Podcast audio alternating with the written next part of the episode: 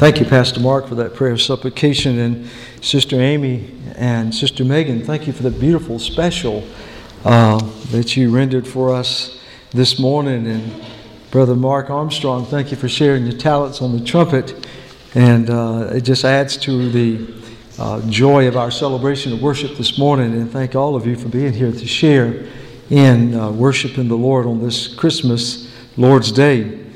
I think we'd all agree that as Americans, we have just survived one of the most grueling uh, election years or two years, uh, probably in recent memory. I don't know about you, but I'm glad that the campaigns and all the speeches and the commercials are all behind us. But in the course of the last couple of years, particularly this last year, we've heard a lot of promises uh, on both sides of the aisles. Uh, people making all kinds of promises in debates and in uh, speeches and in the television commercials and uh, and so, but we're all wise enough to know that not all of those promises will come true. I mean, I don't think we all bank on all of the political promises being made. In fact, we'd probably be shocked if most of them are, are actually honored uh, at whatever level of the office that they are made, but that's what politicians do. But in the life of the believer, aren't you glad? Aren't you just comforted to know that the Lord that we serve, the sovereign God of the universe, the almighty creator of all of creation, our Father in heaven, who has made many, many promises. You go back through the Word of God, you'll find many reassuring, wonderful promises, some that have been totally fulfilled, some that are being fulfilled even now, some that we experience every day. But aren't you glad that our Heavenly Father has never and will never break a promise? Anything in the Word of God that God promises, I promise you, it will come true. It has come true. You know, at unarguably the darkest hour in the history of humankind and humanity, when all hope appeared absolutely lost, our great God, our sovereign Creator, our Father, issued a promise that sparked a flickering flame of hope. And I want to call that this morning the Christmas promise. And so, as we look at the text this morning, as, as I walk, have you walk with me through the scriptures, I want you to see how what God gave as a, I call a Christmas promise, came to fruition in what we celebrate transpired there in Bethlehem that first Christmas. I couldn't help but notice as Megan was singing that song, a beautiful song that she had a line in there that said, Here is the promise we have waited for.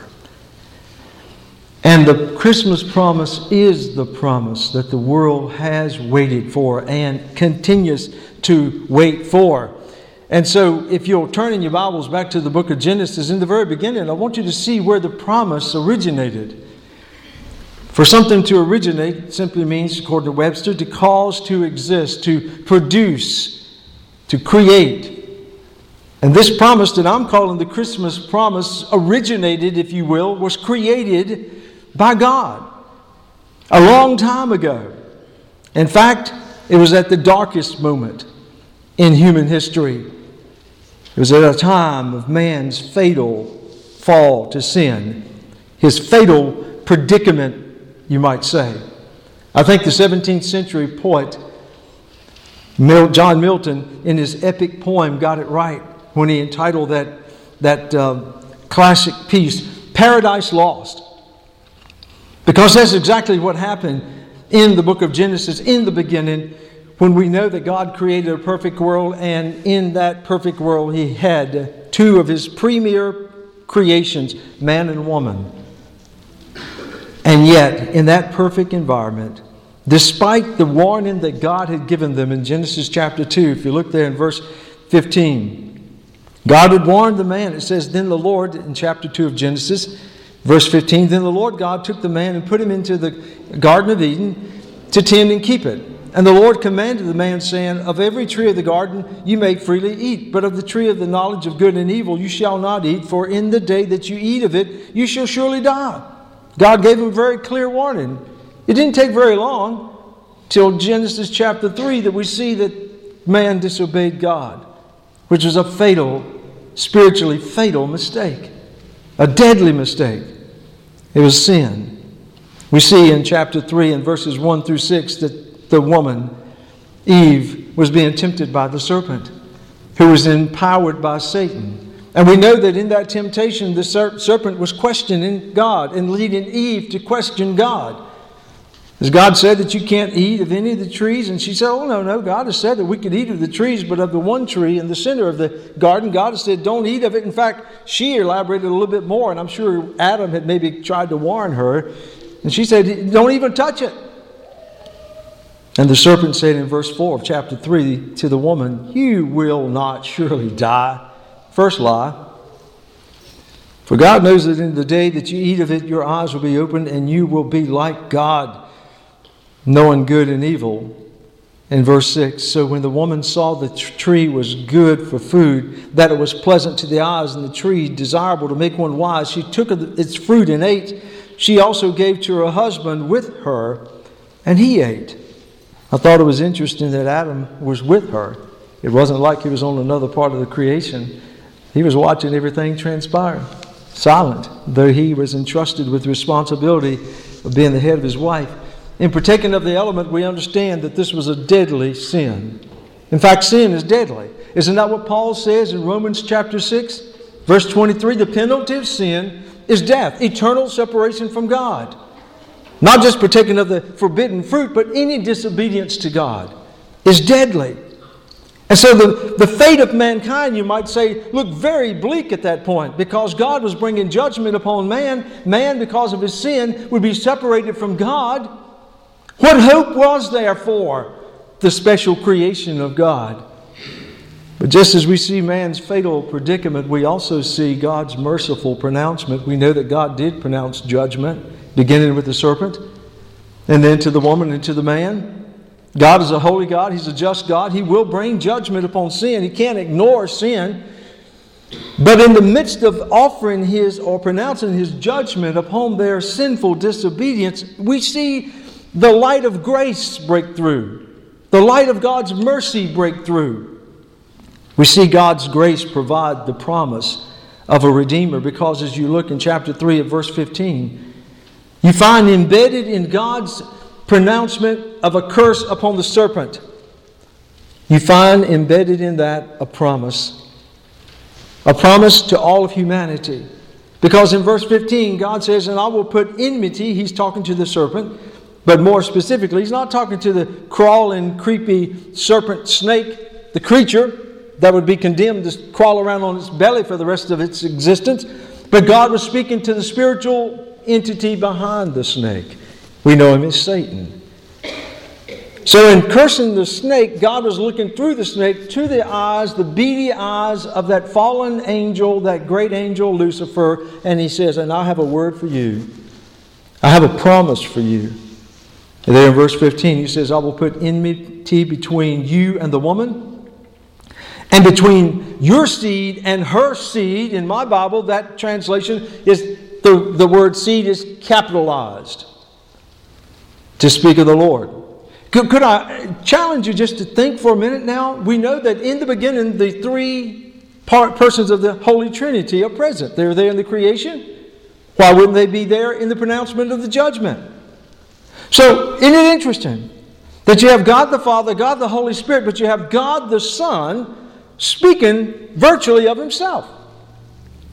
Knowing that in the fulfillment of this very promise and prophecy, that He Himself would be that seed. Now, at that time, people would scratch their head. How in the world is it possible for God to be seed of woman? And yet we see that fulfilled in the very birth, the virgin birth of the Lord Jesus Christ. But God has given a promise here that says that through this seed, He will offer hope. He will offer a promise to humanity because look what He says. And, he, and between your seed and her seed, He, speaking of the Lord, shall bruise your head. It's fatal and you will bruise his heel. And Satan certainly did over the course of Jesus' earthly life and ministry. as he taunted the Lord, as he tempted the Lord, as he caused harassment to the Lord and the followers of the Lord, and he continues to do that. But the Lord would deliver the fatal blow to Satan. But God's promise was not only originated there in Eden, but it was also projected through his faithful servant Abraham. This is after the flood. This is when God was looking for a faithful man, a man of faith, and he saw the man Abraham. And God came to Abraham, we know, because he knew that through Abraham he had to continue the promise that he had issued there in the Garden of Eden. And in Genesis chapter 12, verse 3, God said to Abraham, I will make a great nation of you, and I will bless you, and I'll make your name great. And you will be a blessing. And I will bless those who bless you, and I'll curse those who curse you and all the families of the earth. Did you get that? It's not just the Jewish families of the earth. God said to Abraham, All the families of the earth will be blessed in you. So the promise is being projected even through Abraham. I thought it was interesting because you know the story. Abraham and Sarah were without children for so long, going on up to their 90s and approaching 100. My dad just celebrated his 90th birthday just last month. I dare say if my mom were still with us, they wouldn't be talking about family planning at this point. I mean, after 11 children, you're probably ready to stop. But we know that's when God miraculously blessed Sarah to have her first child, Isaac. And he was the promised child. He was the very one that God was going to fulfill this promise through his descendants. You know the story in Genesis chapter 22 when God said to Abraham, I want you to take your son, your only son, Isaac. I want you to take him up on this designated mountain, and there I will have you build an altar and I will have you sacrifice him. I don't know about you. I'm sure I know about you. Those of you who are parents, grandparents, can you imagine getting such a marching order from God to sacrifice your precious child on an altar, and yet Abraham didn't miss a beat. He followed God's directions, took his son, took the wood, took the servants, went up to the mountain. And I thought it was interesting along the way, as they were making their trek upwards, upwards, upwards, just Isaac and his father now, because they left the servants at the foot of the mountain, and Isaac being a young man, and, and, and Abraham over 100 years old. Logically, Isaac was a young, strapping young man. He could have whipped his daddy and said, you know, when he found out what was going on, forget this. But what faith he had in his father, what faith his father had in God. And what I'm getting at is along the way, Isaac asked his father, says, Look, here's the fire, here's the wood, but, but where's the lamb for a burnt offering? Dad, we got everything, but, but the offering. In Abraham's mind, he knew that that would be Isaac. But I, Abraham responded by faith and said, My son, God will provide for himself the lamb for a burnt offering. You know the story. As he got to the top of the mountain, built the altar, got the wood on it, and told his son. And his son willingly allowed his dad to tie him up, laid him on the top of the wood. As Abraham had the knife poised to lunge into the plunge into the heart of his only son, God said, That's enough. Stop right there. And he says, I have provided, I have provided the lamb. And in the thickets behind him was a ram caught in the thickets by its horn. But you see, God was projecting through Abraham what he himself would do for all of humanity. That precious Lamb of God would be the very Son of God one day, except God wouldn't stop at the point of death in his Son giving his life. So we see this promise being projected through a faithful man like Abraham.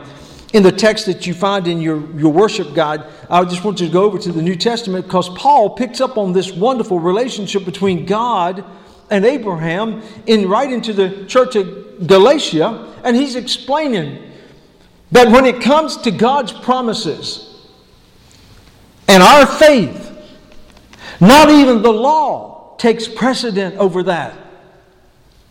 Not even the law. Look what Paul is saying there in Galatians chapter 3, verse 15. He said, Brethren, he's writing to fellow Christians. He, he said, I speak in the manner of men. Though it is only a man's covenant, yet if it is confirmed, no one annuls or adds to it. Now, to Abraham and his seed were the promises made. He does not say, and to seeds as of many, but as of one, and to your seed, who is Christ. You see, God was making a promise to Abraham that projected to his own son, Jesus.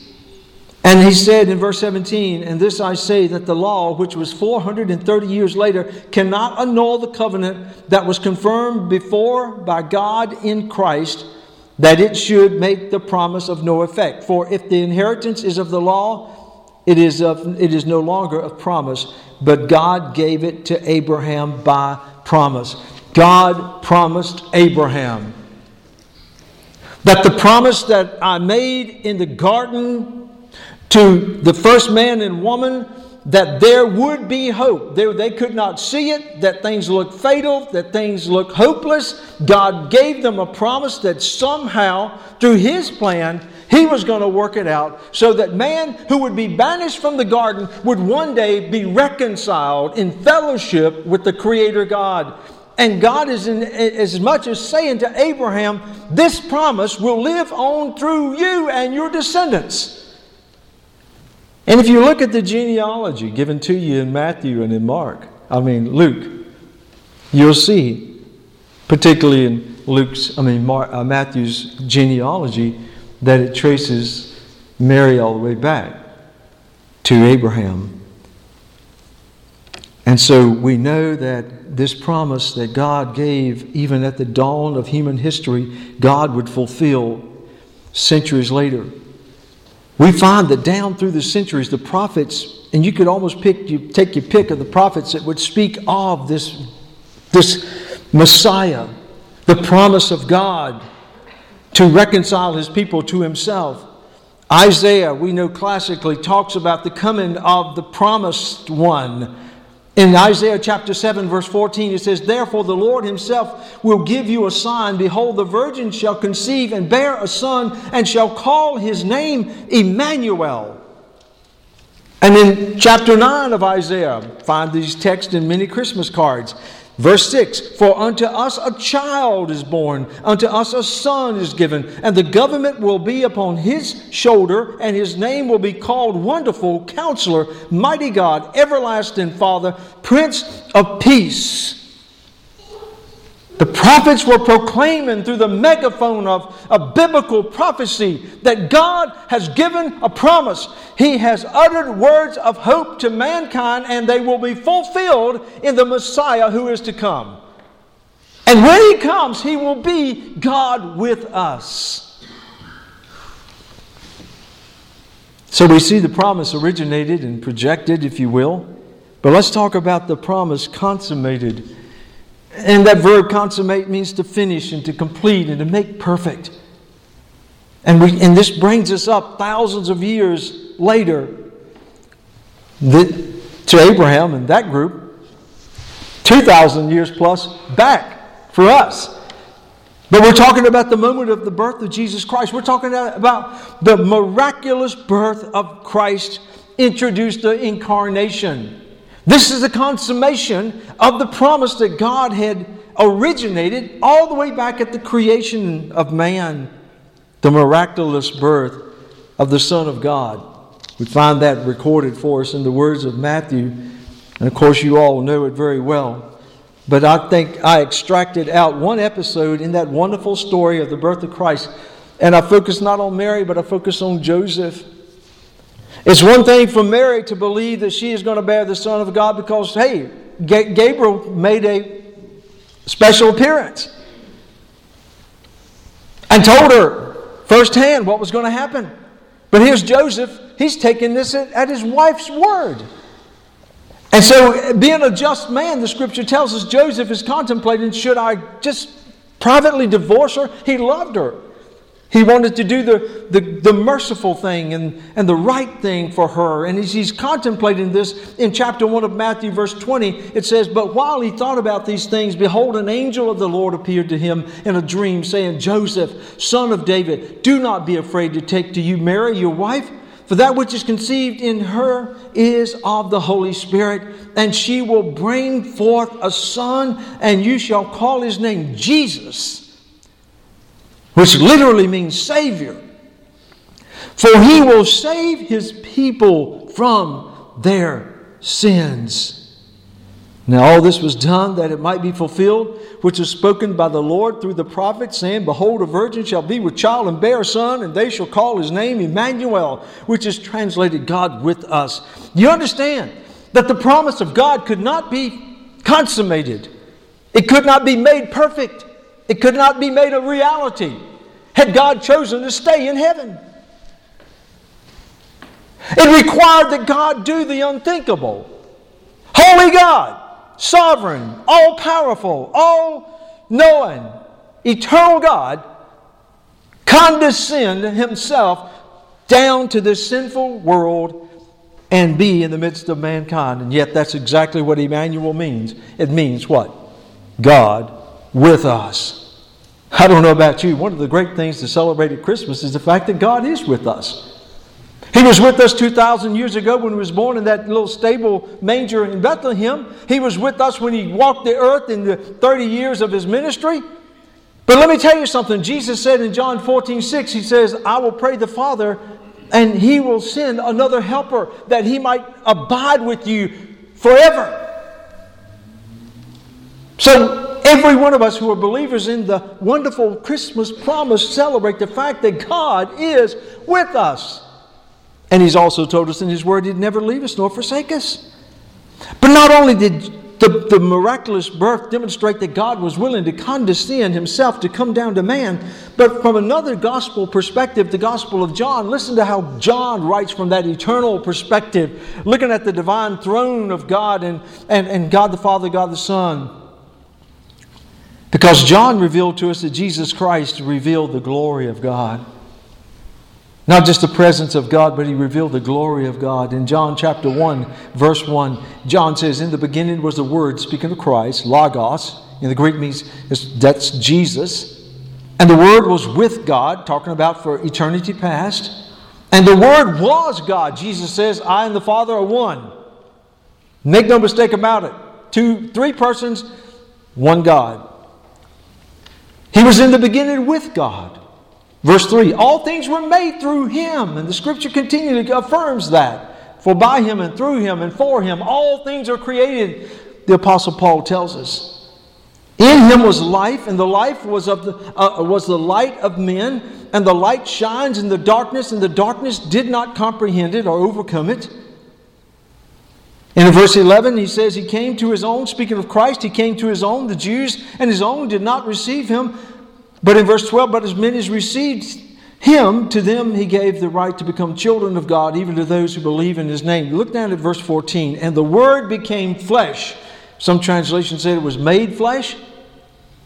But the eternal word, the second person of the Holy Trinity, Jesus Christ, was made flesh, the incarnation. But look what John says. And he dwelt among us, and we beheld his glory the glory as of the only begotten of the Father, full of grace and truth. Listen, it's one thing for Jesus to come to the earth and simply say, I'm here to die for you. But to take 30 years or the, or the, the period of time, particularly three years of his ministry, and to reveal to people, he preached to them the love of God. He preached and talked to them the kingdom of God, the kingdom of heaven. He was revealing things with authority that the, that the best of the rabbis and the priests had never revealed to the people of God.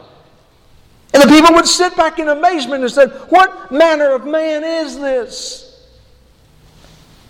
Not only that, but he, he revealed the grace of God towards lost and sinful humanity.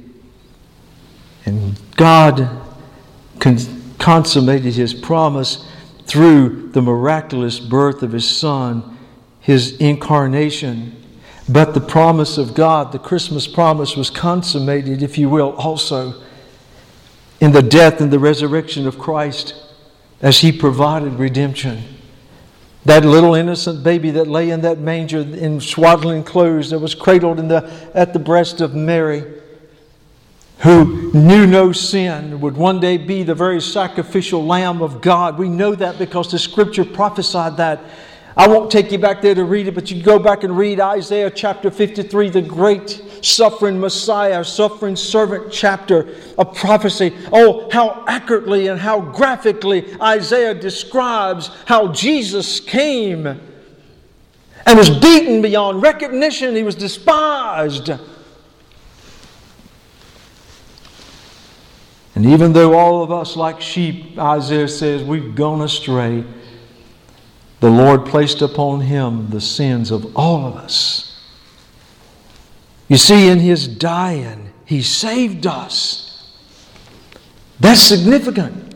Paul in Romans in chapter 5, listen to what he says. But God, in verse 8, but God demonstrates his own love towards us in that while we were still sinners, Christ died for us. Much more than having now been justified by his blood, we shall be saved from the wrath through him. For if, when we were enemies, we were reconciled to God through the death of his Son, much more, having been reconciled, we shall be saved by his life. And not only that, but we also rejoice in God through our Lord Jesus Christ, through whom we have now received the reconciliation. Listen, it was through the death of Jesus Christ that our sins, the penalty of our sins, were paid. It is through the shed blood of Jesus Christ, the fulfillment of his earthly mission, that we were made to be reconciled to God. And Paul, as much as said that we would identify in the death of Jesus Christ, in chapter 6, look what he says in chapter 6 of Romans, verse 3. He says, Or do you not know that as many of us as were baptized into Christ Jesus were baptized into his death? Paul is saying, in essence, you died on the cross with Christ by faith. When he died on that cross, he wasn't dying for his sins, ladies and gentlemen, brothers and sisters. He was dying for Charlie Martin's sins. He was dying for your sins. And in faith, by faith, we died with him on that cross. But listen to what Paul says in verse 4 Therefore, we were buried with him through baptism into death. That's why the ordinance of baptism is such a beautiful picture of that which has happened within us symbolically when we're Lord under the waters. It, it, portrays visibly to all of those who are witnessing the ordinance that at one point you died by faith, you died to your sins with Christ. But hallelujah! When you're raised up out of that water, and we preachers try to make sure we do that, anybody we lower down under the water, we try to within a reasonable time get them back up. But Paul says that just as Christ was raised from the dead by the glory of the Father, even so we also should walk in newness of life. For if we have been united together in the likeness of his death, certainly we also shall be in the likeness of his resurrection. Because Jesus Christ came into this world, died on a cross, was buried in a tomb, and stepped out of that tomb on the third day by the glory and the power of God. Let me tell you something. When he stepped out of that tomb by faith, Charlie Martin stepped stepped out of that tomb. Just as Jesus Christ, by the glory and the power of God, had resurrection life, He has imparted that to you and to me through faith. That was His mission. Ladies and gentlemen, that was the promise of God. That was the Christmas promise of God. And yet, that's not the end. For those of you that are guests, back in the summer, I had the privilege of preaching a series of messages on heaven. I don't know who got more excited, probably me. Because I've always been just enamored with the whole idea of heaven. But you see, we talk about Advent season. We have certainly celebrated the first coming of Christ, but don't ever lose sight of the second coming of Christ. I know there are a lot of things to distract you and me in this world. There are all kinds of problems. There are all kinds of sinful distractions. There, there's everyday life. There's issues that go on. But let me tell you something. Please, please don't lose sight of the very biblical fact that this same Jesus who ascended into the clouds, the angels told the disciples there in Acts chapter 1, this same Jesus is coming again. In the same way, he will come in the clouds, he will come in glory. And after the rapture of the church, and after the great tribulation, and after Jesus returns victorious, and he slays all of the sinful armies gathered against him, and he casts the false prophet and the Antichrist into that pit of fire. Listen, when Jesus establishes his reign on the earth, and even Satan is, after a thousand years, given a chance to rebel, and he then ends up throwing Satan into the fires of hell, and then the great white throne of judgment. Let me tell you something, it's just beginning for you and me. I know in these Christmas feasts that we enjoy, so oftentimes we'll have a big feast, and whoever the host or hostess is may tell us, you know, hold on to your fork. The best is yet to come. They don't have to tell me. I'll bring a spare fork just in case they get mine, because I know. I'm, I grew up, I'm O.C. Martin's son. I don't understand about these things called dessert. John, in that great vision given to him in Revelation in chapter 1, this is after the new, the, uh, the earth, the old earth and the old heaven are destroyed, the Bible says there. John says, And I saw a new heaven and a new earth, for the first heaven and the first earth had passed away. Also, there was no more sea. Then I, John, and guess what? You can insert your name right there because John is right in future. This is yet to come. This is yet to occur. John was seeing it through vision. One day, you and I will stand alongside of John the Apostle and all the other apostles, all the saints who've gone ahead of us will stand there on the surface of the new earth, looking up towards the new heaven and descending down from the throne of God. John says, I saw the new Jerusalem, the city of God, and it will descend upon the very new earth where we are. That is prepared, John says, as a bride adorned for her groom. For I, and I heard a loud voice from heaven saying, Behold, the tabernacle of God is with men. He will dwell with them, and they shall be his people, and God himself will be with them. Did you get that? God, the Trinity, God the Father, God the Son, God the Holy Spirit. He has never been in the presence of mankind since the fall of man, and man was cast out of the garden. This will be the first time that we will be in the very presence of God because we will be like him. And you know this verse.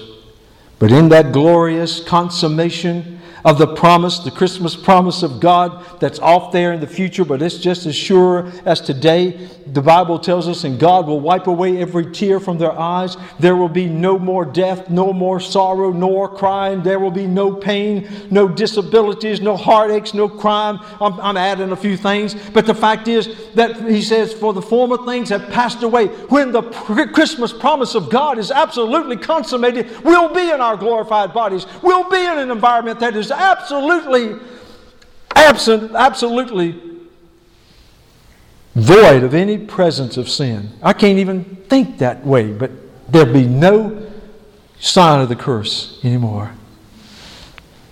The promise of God. Under that great hymn written by J. Wilbur Chapman, One Day. And what a wonderful summary one day, you know how Christ came and he, he, he revealed the glory of God, and one day he gave his life to pay the price for our sins, and, and one day he ascended to be with the Father, but one day he's coming again to receive us unto himself. Oh, what a glorious day that will be. Well, this would be a good time to stop, but I can't. I got to finish the message. We talked about the promise originated, we talked about the promise, the Christmas promise consummated very quickly. Could I just offer for your consideration the promise propagated? The promise, the Christmas promise propagated. Do you understand? Propagation means to propagate something is to make something known to many people. You understand how tempting it'll be for us just to celebrate Christmas and say, Oh boy, I'm so glad I'm a Christian and I joy to the world. The Lord has come. He's come for me and, and, and keep it to ourselves. But, ladies and gentlemen, that's not the plan. That's not the promise. That's not the intentions that God had for the promise. The world that we live in desperately needs a word of promise. Amen? Desperately, because it's under the universal penalty of sin. The Bible tells us in Romans 3:23, for all have sinned and come short of the glory of God. Paul said in Romans 5:12, therefore just as through one man sin entered the world and death through sin, thus death spread to all men because all sinned. And we understand from Romans 6:23 the penalty of sin. And all have sinned. Every precious baby born, I don't care how innocent and beautiful they look and perfect they look, they're born under the curse of sin. And the penalty of sin is eternal separation from God. But just as we have the universal penalty of sin, we have the unassailable promise of God. As I shared in John chapter 1, verse 12, but as many as receive him, to them he gives the power, the authority to become children of God. How dare we think that we could keep such a wonderful promise to ourselves when there are people out there who are spiritually dying? Didn't John 3:16 say for God so loved the world that he gave his only begotten son that whoever believes upon him should not perish but have everlasting life? Who in the world has God entrusted you and me with?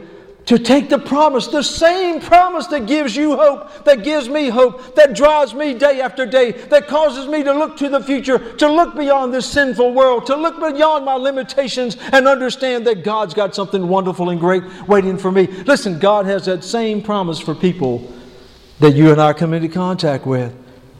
And the Christian's responsibility is to share God's promise, the Christmas promise.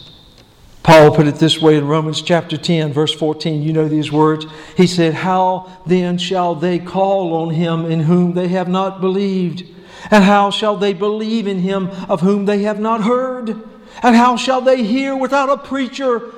And don't let that word preacher trip you up because anybody can be a proclaimer of the gospel. You don't have to be a theologian. You don't have to be seminary trained. You don't have to be ordained. Listen, if you are a Christian, a child of God, you are a proclaimer of the good news. You have every right that I have to tell people about the promise that is in Jesus Christ. How shall they hear without a proclaimer? And how shall they proclaim unless they are sent? As it is written, How beautiful are the feet of those who preach the gospel of peace, who bring glad tidings of good things. And Jesus said it quite plainly in Acts chapter 1, verse 8. He says, You shall receive power when the Holy Spirit comes upon you, and you will be my witnesses in your Jerusalem and your Judea and Samaria and even to the remotest part of the earth. And I thank God for those whose beautiful feet are taking the good news of the gospel, the promise of Christmas, not just across the world, but even across the street. I thank God for those faithful servants of the Lord who understand the significance of the promise of Christmas and they're willing to get up out of their office chair and walk across the hallway to that person who shows no sign of knowing the Son of God and to take the chance of saying, Hey, can I tell you about the greatest thing that ever happened in my life? I thank God for those godly men and uh, fathers and mothers who sit down with their children despite the, the, the, the, philosophies that are bombarding their brains from the society and say, Let me tell you about the wonderful promise that we have that God has given us through His Son, Jesus Christ. I thank God for the beautiful feet of those people who go out into the community and don't matter who they come into contact with, they smile, they say a good word to them, they befriend them, and they look for an opportunity to share the promise of Christmas with them because people need this. Let me tell you something something. Some of you already have, and some of, some of you will receive wonderful gifts during this Christmas time. But I'm sure those of you who are followers of Jesus Christ would agree with me there is no greater gift than the gift of God salvation. Romans 6:23 said the penalty of sin is death, but the gift, hallelujah. I'm so thankful that but was in there. The penalty of sin is death, eternal separation from God. But, but, the gift of God is eternal life through Christ Jesus. Amen? And Paul says in Ephesians chapter 2, verses 8 and 9, For by grace are we saved through faith, and that not of yourselves. It is what? The gift of God the Christmas promise is a wonderful, eternal, life giving gift that we all have the privilege and the responsibility to take to those who have not yet received it and won't it be a glorious thing when we are there on that new earth and we see the glory of God. Somebody you don't even recognize comes up and hugs you by the neck and says, Thank you so much. Thank you so much for daring to share the gift of the promise of Christmas because you gave, I received the gift of God, and I'm here today. I ask you on this Christmas morning, how can we who have been blessed to enjoy the eternal promise of Christmas, the redemption of our sins, share this, not share this precious gift with everyone we sense God leading us to share it with. Oh, today is a day of celebration. Celebrate the glorious gift that you have in Christ Jesus. Look beyond this world and all the worries that may weigh you down and understand that one day you'll be in the very presence of the Lord, not because of what you've done, not because of any merit of your own, but because of the grace of God demonstrated through His Son, Jesus Christ, and a promise that God made to humanity going all the way back to the dawning of history of humanity.